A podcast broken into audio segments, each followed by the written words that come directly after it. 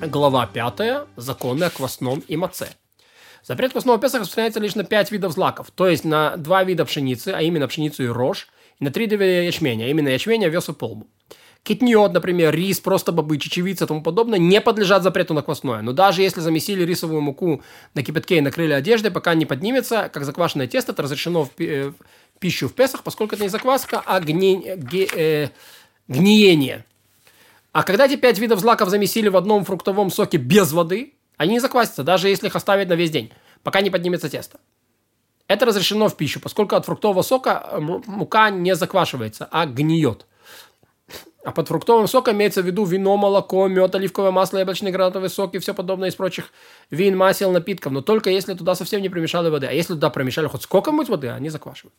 Не варят в Песах пшеницу, например, дробленные зерна или даже муку в кипящей воде. А если сварили это полностью квасное, коль скоро раскололи зерна в кушанье. Не обжаривают тесто в масляной сковороде, не варят уже испеченный пресный хлеб и обжаренную муку.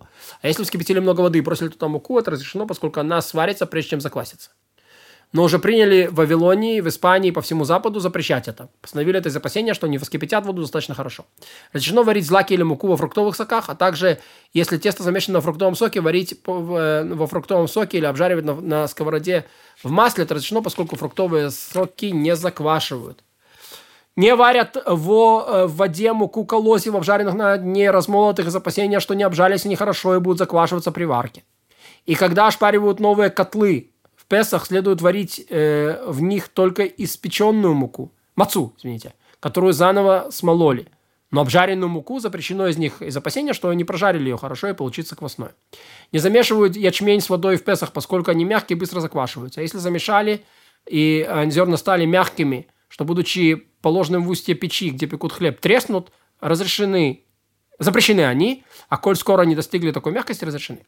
Пшеница разрешается смешивать с водой, чтобы устранить мякину и тут же смолоть, как э, мелют тонкую муку, но уже принято у народа Израиля, Вавилоняне, Святой Земле, Испании, в городах Запада не замешивать пшеничные зерна с водой из опасения, что перестоят и заквасятся. Если кушня сварилась, в нем обнаружены ячменные или пшеничные зерна, которые треснули, все кушня запрещено, поскольку к нему примешалось квасное. А если э, не треснули, вынимают их и сжигают. Остальное едят э, и едят остальное кушание. Поскольку злаки, которые не примешались, но не лопнули, это, которые примешались, но не лопнули, это несовершенно квасное по законам Торы и запрещено лишь по мудрецам. Коль скоро сказано, соблюдайте заповедь об опресноках, это значит храните мацу и берегите от любого подобия закваски. Поэтому мудрецы сказали, что человек должен беречь злаки, которые он ест в Песах, чтобы на них не попадала вода после жатвы, дабы, дабы не было в них ничего квасного. Если эти злаки утонули в реке или на них попала вода, запрещено не только их есть в Песах, но и хранить. Однако можно продать их еврею, э, сообщив ему, что, что случилось, чтобы он съел их до Песаха. Если продают не евреям перед Песахом, э, то понемногу каждому, чтобы закончилось на зерно до Песаха, из опасения, что не еврей снова продаст еврею. Если на злаки налилась вода, то пока она капает по капле, каждый, даже целый день не заквасится зерно.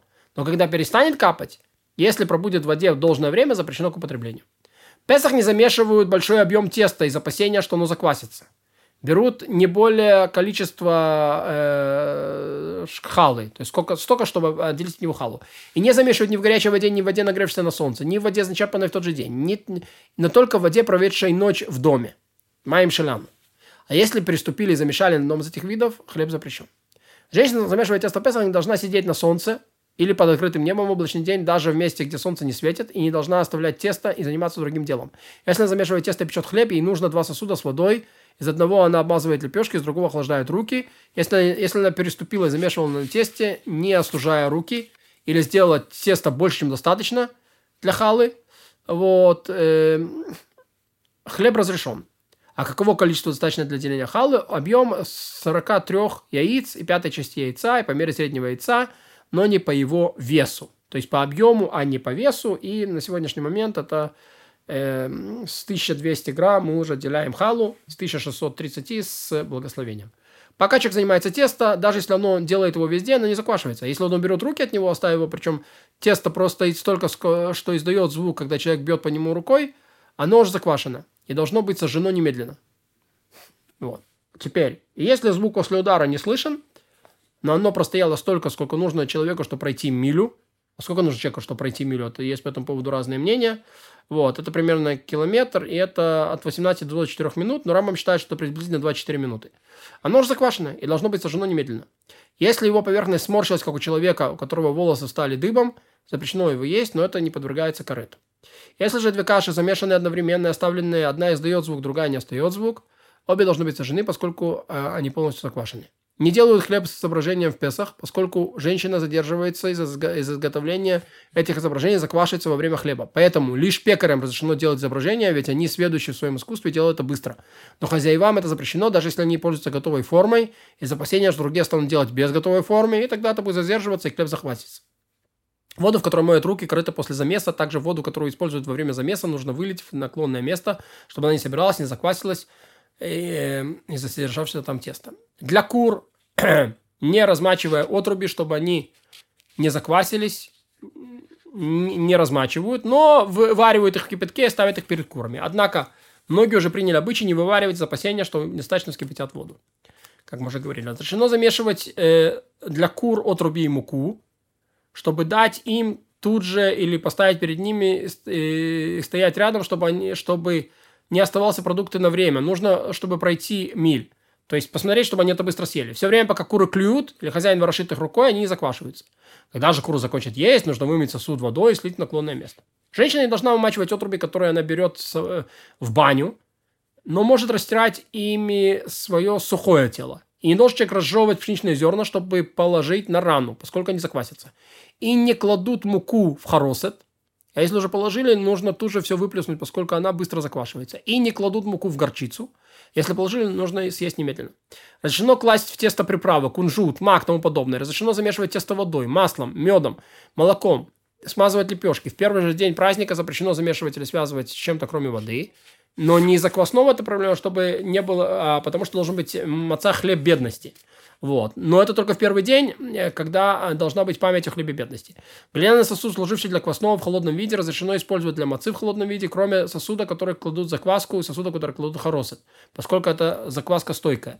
Корыто, где замешивают квасное и оставляют, пока не заквасится, потом сосудом для закваски не пользуются в Песах. На глиняной сковороде, на которой в течение всего года пеклю квасные хлеба, не пекут мацу в Песах. А если наполнили углями и обожгли то место, где готовили квасное, разрешено.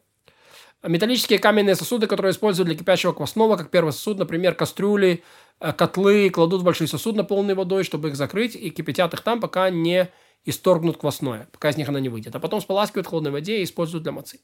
И также с ножами, которые про... следует прокипятить лезвие и ручку в первом сосуде, затем их можно использовать для мацы. Металлические каменные сосуды, также деревянные сосуды, используют для квасного как второй сосуд. Например, плошки, стаканы. Можно выложить большой сосуд, залить их кипящей водой и оставить их, пока не исторгнут квасное. Затем сполоснуть и использовать для мацы. Все глиняные сосуды, которые используют для квасного в горячем виде, как первые, например, котлы, и так и вторые, например, плошки, даже если они были смазаны и покрыты свинцом, чтобы сделать из них подобные стеклянные, не используют для мацы, но оставляют до исхода Песаха и тогда готовят них.